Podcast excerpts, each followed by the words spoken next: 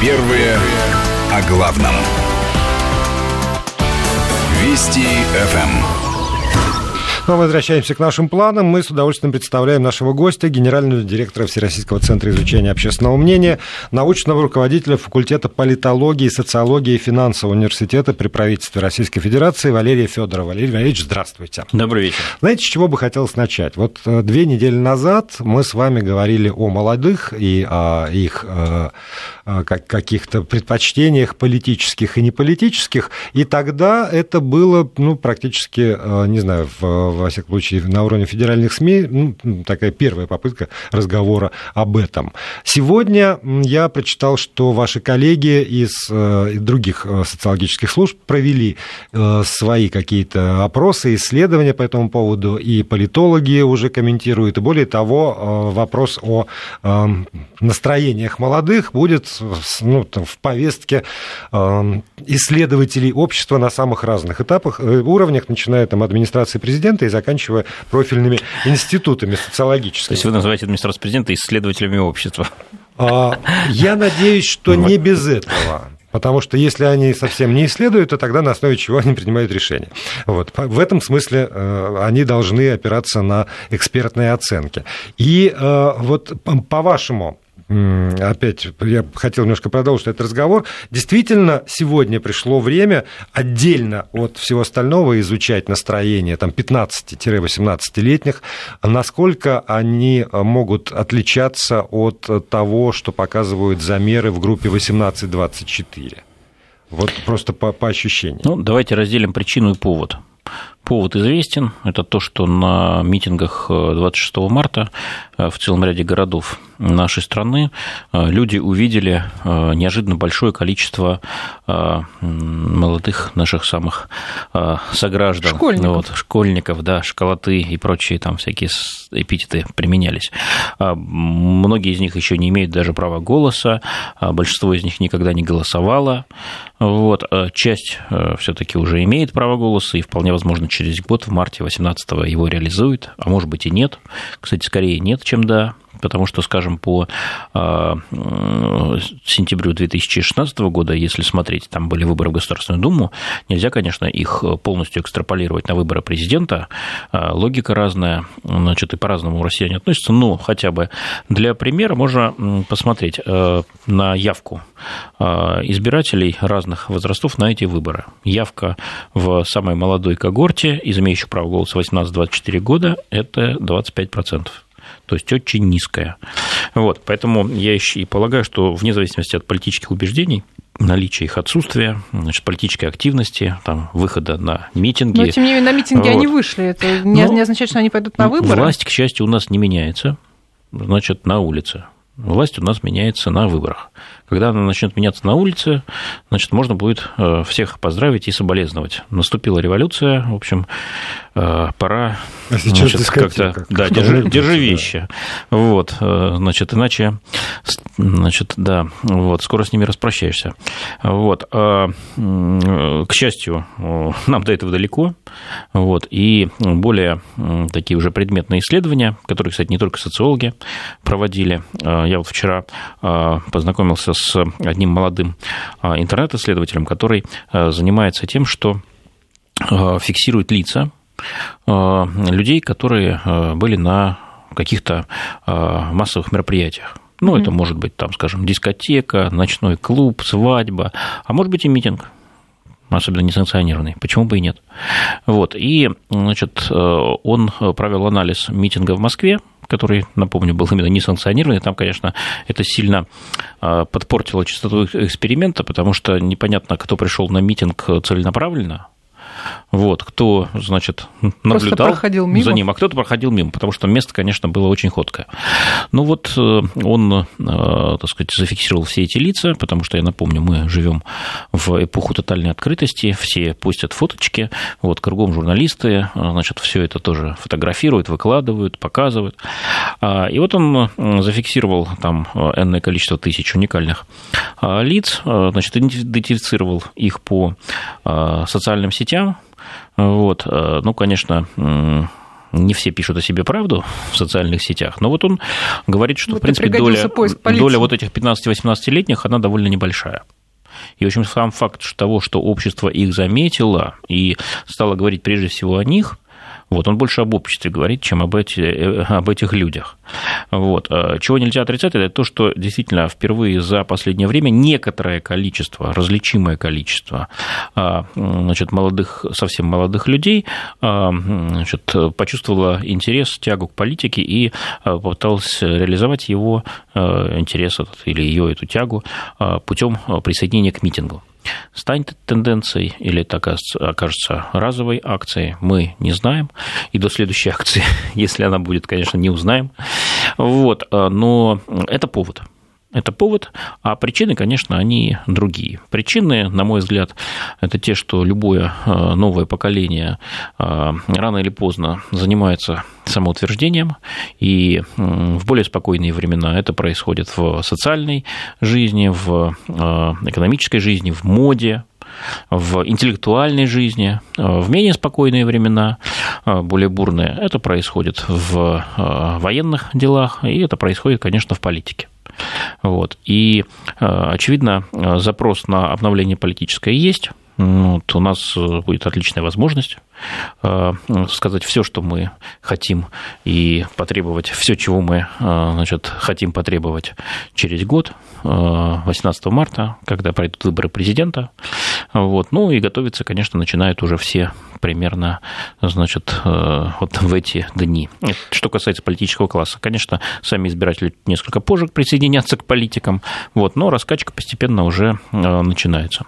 Я почему еще задал этот вопрос? Потому что, вот, с одной стороны, все говорят, есть запрос на изменение политики. И когда, ну, запрос есть, ну, каков этот запрос? Чего э, ждут молодые?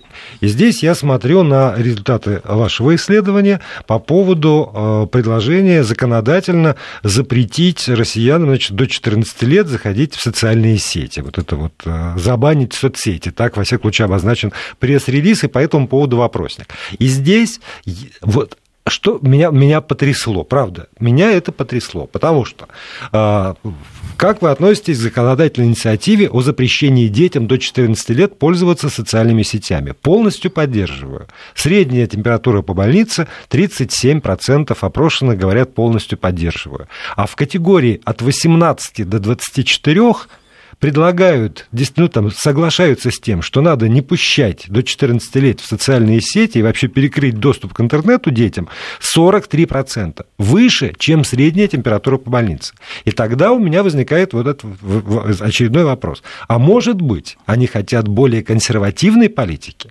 А может быть, они неожиданно для меня и совершенно парадоксальным образом хотят больше запретов, больше ограничений, больше держать и не пущать Почему это другой, вот это еще тоже вопросы, вопросы, вопросы и вопросы. Либо те выводы, которые делаю я на основе вот этих двух цифр относительно социальных сетей, это опять обывательская точка зрения, не имеющая отношения никакой науке, включая социологию. А, ну, каждый обыватель, э, это, кстати, не ругательное слово обыватель, вот, в свое время это был просто такой термин, да, как мещанин тоже, да, это вот житель города, вот, а так что каждый обыватель имеет право на свою точку зрения. И, в общем, не может быть дискриминирован просто на основании того, что он обыватель. И, вот, и в конце концов еще можем поспорить, кто из нас более обыватель.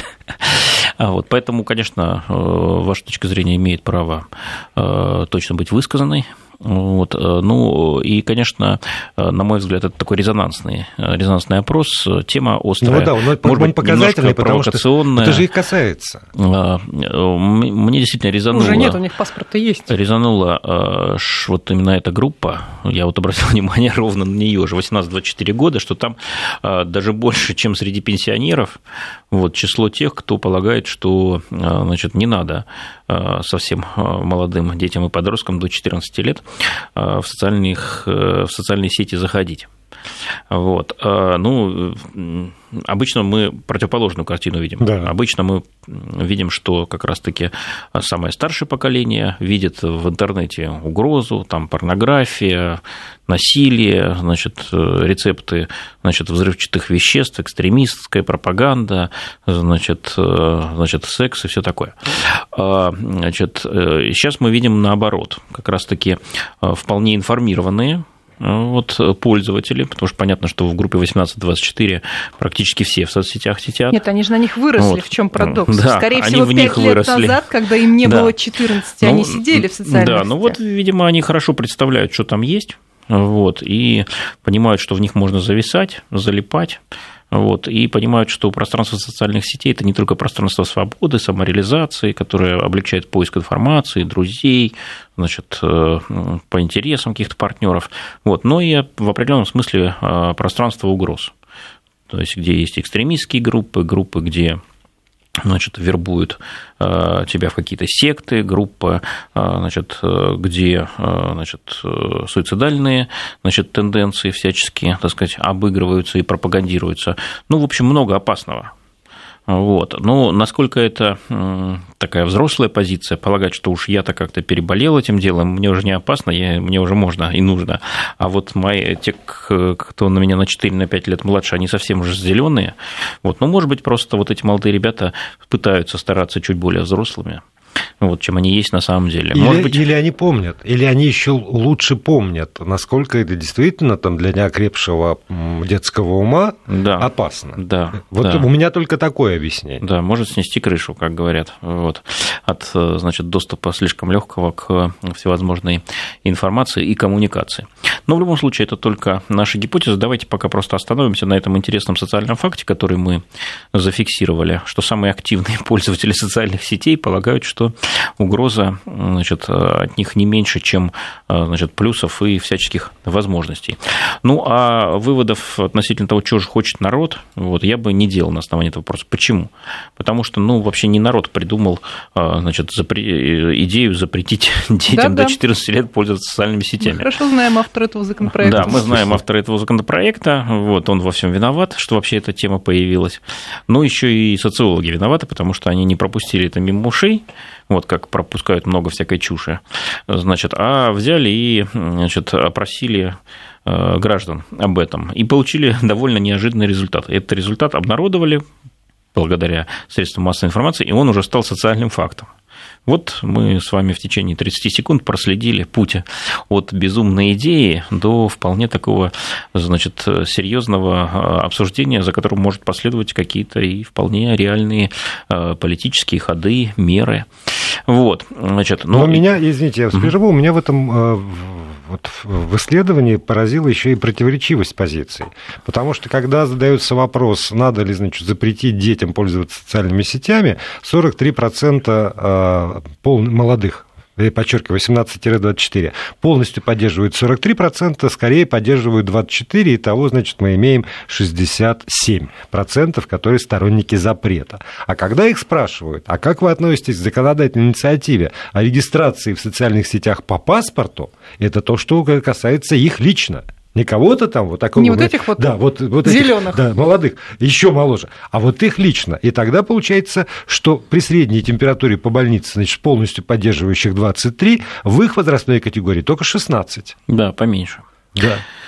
Вот, ну... то, то есть, вот когда угу. это к себе, что я должен предъявить паспорт, чтобы как- как-то угу. обозначиться угу. в интернете, в социальных сетях, так нет, уже, уже нет такого единодушия, знаете, совсем нет, потому что это же, это же я, а не кто-то там. Ну да, кто-то из великих философов сказал, что если бы мы э, значит, были, Монтеске, кажется, значит, мы были э, также э, значит, справедливы к себе, как и ко всем остальным, вот, мы жили бы в идеальном мире. Увы, это невозможно. Увы, невозможно. Хорошо, давайте мы продолжим этот разговор уже после выпуска новостей. Я напомню, Валерий Федоров, генеральный директор Всероссийского центра изучения общественного мнения, остается у нас в студии. Если у вас по ходу разговора возникают какие-нибудь вопросы или пожелания, то смело пишите 8 903 170 6363 это в WhatsApp и Viber, и 5533 это смс-портал. И продолжаем эфир. Анастасия Борисова, Владимир Аверин. И мы пытаем нашего гостя Валерия Федорова, генерального директора Всероссийского центра изучения общественного мнения. Я еще раз напомню, вы можете присоединиться а, со своими вопросами и темами к этому разговору. 8 903 176 363 WhatsApp и Viber и 5533 смс-портал. Продолжим про интернет, да, потому что как-то вот интернет вас заинтересовал, не только соцсети. Да, сразу но, несколько опросов на минувшей но и, неделе. Интернет... потому что скоро российский интернет-форум. Вот, вот традиционное да, место встречи. Вот мы им подарочки дарим.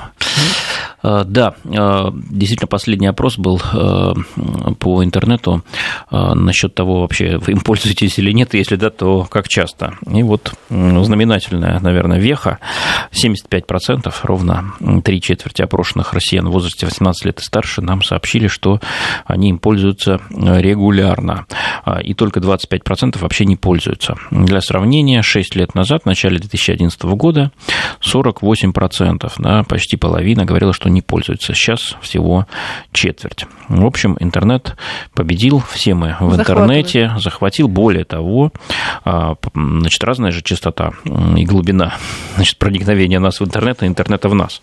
И вот, смотрите, 56% опрошенных сообщили нам, что практически ежедневно они в интернет заходят.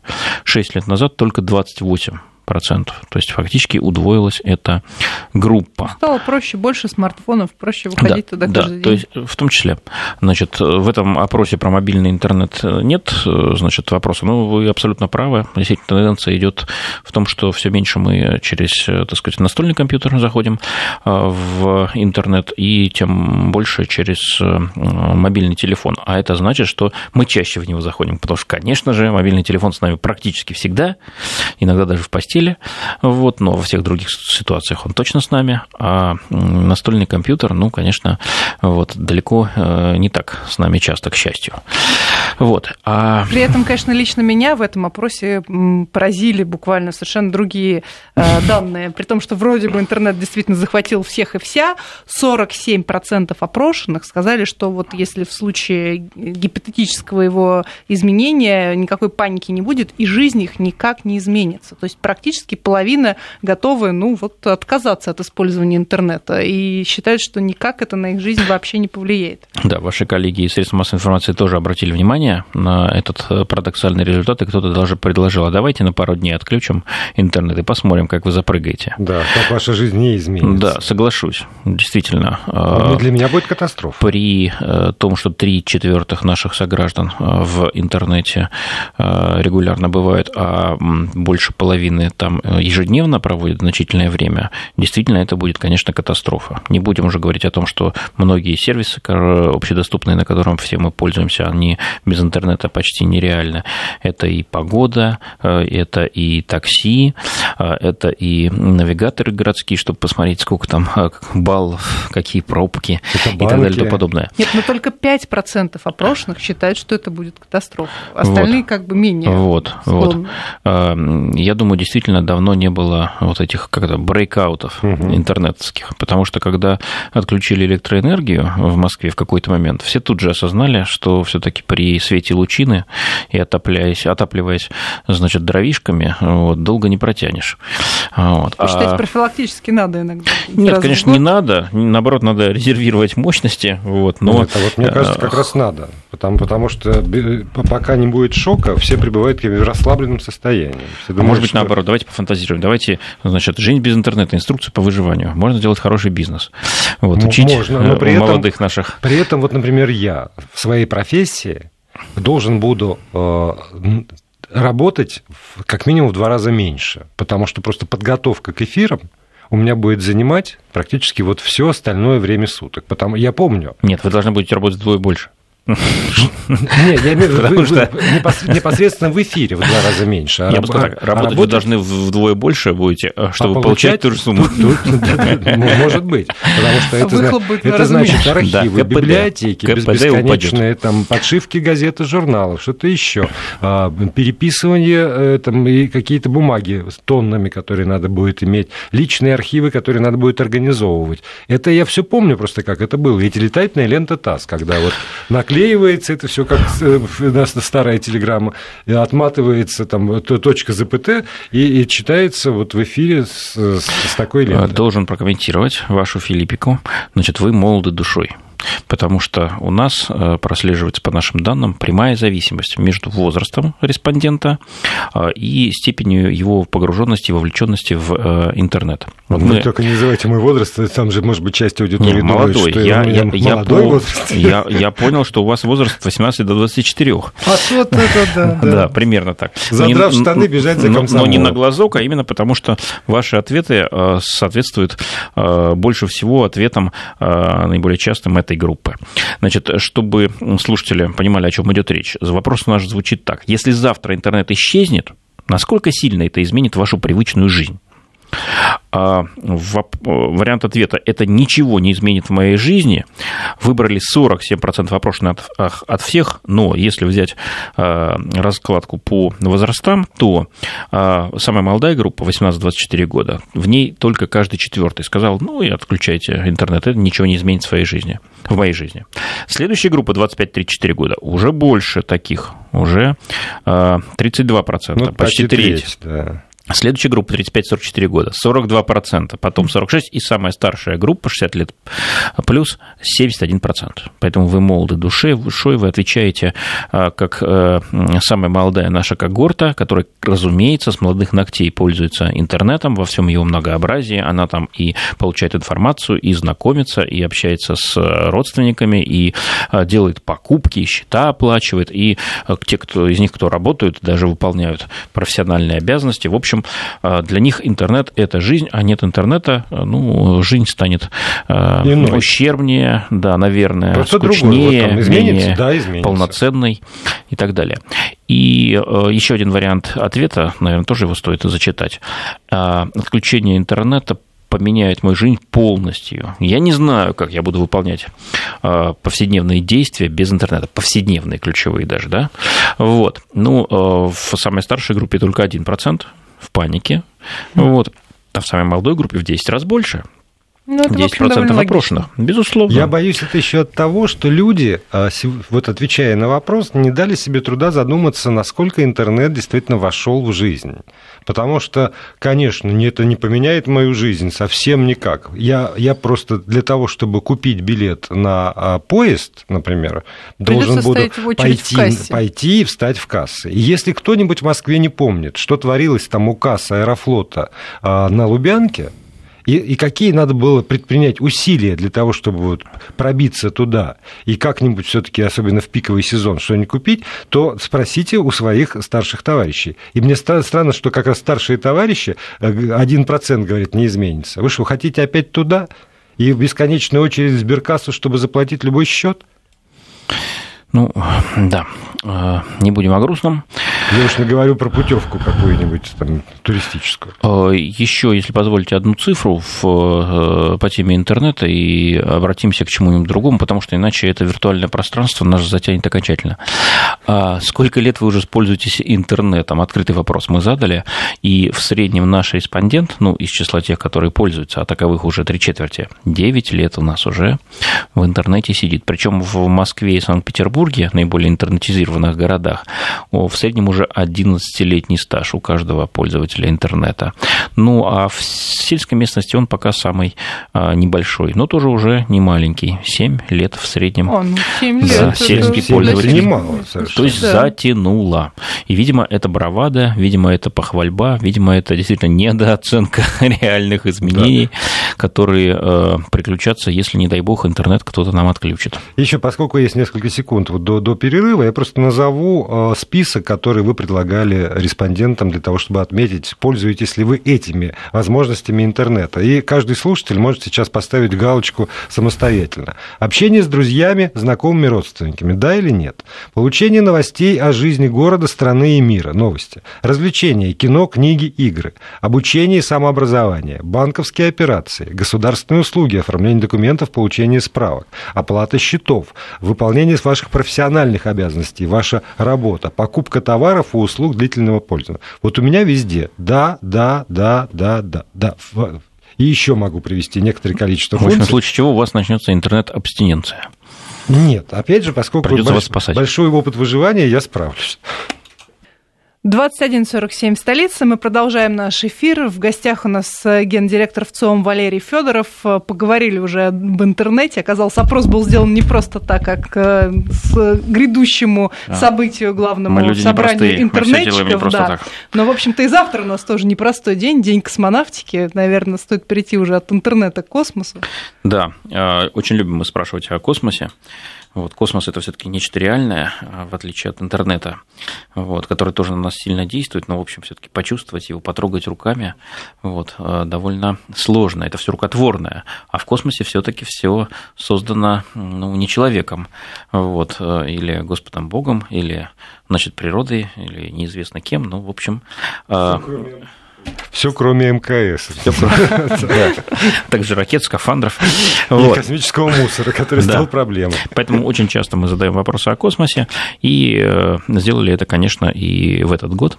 Он во многом будет юбилейный, осенью будем отмечать 60 лет запуска первого искусственного спутника Земли, после чего русское слово «спутник» вошло во многие языки мира. А, Итак, первый вопрос, о котором, наверное, сегодня стоит поговорить, это как вы думаете, в современных сложных экономических условиях России лучше сократить или не сокращать бюджетные расходы на космические программы? Ну, вечный вопрос, он не только к космосу применим, он применим к науке, образованию, обороне, социальным расходам э, и т.д. и т.п. В общем, к чему бы то ни было, э, когда, в общем, денег в казне немного, э, мы его регулярно задаем. И относительно космоса ответы следующим образом расположились. Только 15% опрошенных полагают, что да, пришло время сократить бюджетные расходы на космические программы. А те, кто полагает, что сокращать ничего не надо, лучше оставить э, их в том объеме, в котором они есть. Оказалось подавляющее большинство, 60%. А, Ну и есть еще третий вариант ответа, мы его предложили тоже. А, Нужно не просто сохранить, а нужно еще и увеличить, расширить бюджетные расходы на космические программы, несмотря на все наши экономические неурядицы. А Таковых оказалось тоже немало, 19%, то есть больше... Пятая часть. А, Да, пятая часть. Вот. И э, что, что интересно, а, значит, э, экономические обстоятельства меняются у нас, то улучшаются, то ухудшаются. А, Значит, вот сейчас вроде бы экономисты, а, опираясь на какие-то такие, а, может быть, не очень а, глубокие и устойчивые, но все-таки, так сказать, статистические данные, а, показывают, что некое оживление наметилось. То есть не сокращают зарплаты, не выбрасывают людей на улицу, значит, э, Автопром растет на ну да, процент. на- начали чуть-чуть расти продажи, вот, э, и, в общем, такое оживление носится в воздухе, все чего-то ждут, чего-то явно хорошего, а, а вот, скажем, год назад э, признаков не было, вот, казалось, что мы все больше и больше погружаемся в этот экономический кризис, и тогда чуть больше было тех, мы тогда этот вопрос, разумеется, тоже задали, чуть больше было тех, кто полагал, что надо сокращать, Ну, в но не радикально, да, незначительно, было 21%, сейчас 15%. То есть в любом случае россияне понимают, что космос – это важно, космос – это приоритет, космос – это а, не только красивые картинки, и, может быть, даже не просто а, значит, экономический, народно-хозяйственный фактор, но космос – это, а, не побоюсь этого слова, одна, один из важных аспектов нашей современной российской идентичности, потому что первыми в космосе были именно мы. А вот тогда вопрос возникает. Все-таки российский человек, отвечающий на ваши вопросы, он хочет чего? Он хочет понтов? Ну, правда, гордости, такой вот престижа. Чтоб вот мы, вот мы Гагарин. первые, и всегда первые, и будем первыми, и, и неважно, какой ценой и куда. Или это человек уже прагматичный, который начитался и наслушался про то, что э, там технологии, открытия, которые возникают на пике интереса к космосу, они так или иначе возвращаются на Землю. В разных странах по-разному происходит этот процесс. В основном приводят примеры как раз не, не наших разработок, которые вернулись в мирную жизнь, а зарубежных, но тем не менее есть надежда, что значит так или иначе это полезно для земной жизни. И вот заради чего, когда люди говорят увеличить или сохранить, они дифференцируют как раз цели, для чего нам нужен космос. А, Ну, я напомню, что три вектора да, а, в освоении космоса. Первое – это научный, То есть это интерес, любопытство, вот желание понять, что же там, значит, за границами атмосферы, через которую нам мало что видно невооруженным глазом. Второй вектор – это экономический, то есть мы идем в космос, чтобы делать удобнее, комфортнее, проще, может быть, даже дешевле, значит, а может разнообразнее, богаче нашу жизнь здесь, на Земле. А, и третий вектор тоже очень важный, хотя говорят о нем меньше, это оборона, безопасность. А, благодаря а, спутникам, благодаря этим космическим глазам наше государство сегодня видит гораздо лучше угрозы и гораздо лучше борется с их предупреждениями. В общем, современная война без космоса просто невозможна.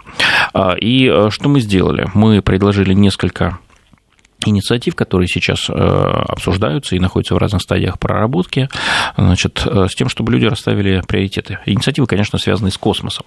Ну вот э, первое место, и, собственно, это и есть ответ на ваш вопрос, а, занял следующий приоритет. Создание собственных продуктов космических технологий для улучшения жизни людей на Земле уже сейчас. Это связь, это ретрансляция, навигация, телекоммуникации. Экономический фактор. Экономический фактор. По пятибальной шкале 4,46, ну, в общем, 4,5, почти в точку.